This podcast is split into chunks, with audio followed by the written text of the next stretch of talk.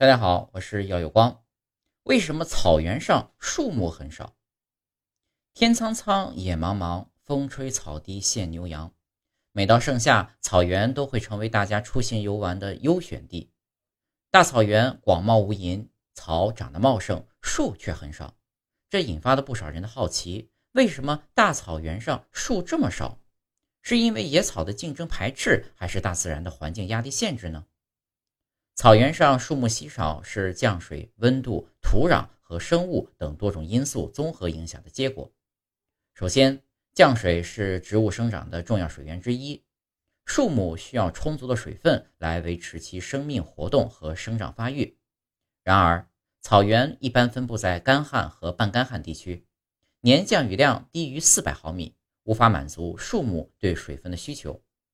相比之下，草类植物对水分的需求较低，能适应较少的降水量。而且干旱气候下的草原常常出现干季和湿季的交替，无法给树木提供长期稳定的水分供应。这样的降水条件适合草类植物生长，但不适合树木生长。其次，高纬度和高海拔造成的温度差异，温度越低越不利于树木生长。草原通常出现在纬度、海拔较高的地方，这些地区树木越少，草类植物越多。从低纬度地区一路向高纬度地区行进，也可以看到类似情景。大量树木在消退，大片的草原开始出现。世界上一些著名高原上几乎都有草原，比如我国的青藏高原、南美洲的巴西高原等等，基本上都是草地为主。从山区垂直 地, 地带性分布规律来看，随着海拔高度的增加，依次出现阔叶林、针阔混交林、针叶林。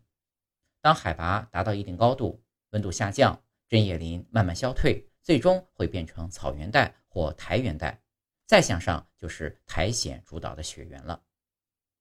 植物生于土壤，长于土壤，土壤在影响树木和草类植物分布的过程中啊，扮演了重要的角色。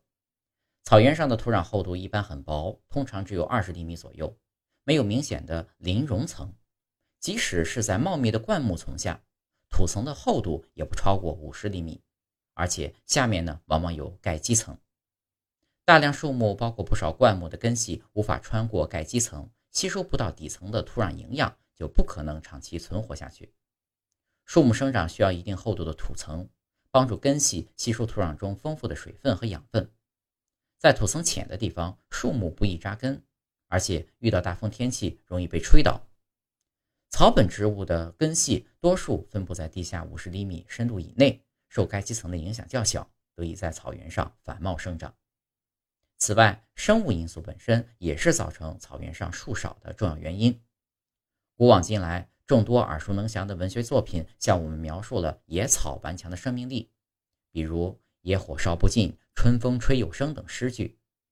野草具有强大的种子繁殖能力，具有重要的耐寒、耐旱、耐高温、耐盐碱、耐火烧、耐啃食等特性，并以土壤种子库的形式保存到土壤中，使得物种得以长期保存和繁衍，最终形成了一个适应复杂气候的草本群体。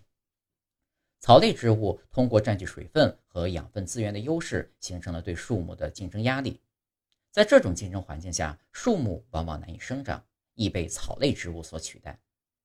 总而言之，草原上树木稀少是降水、温度、土壤和生物等多种因素综合影响的结果。无论繁密的森林还是开阔的草原，都是大自然给予的宝贵财富，是我们美丽地球家园的重要组成部分，需要我们努力去守护。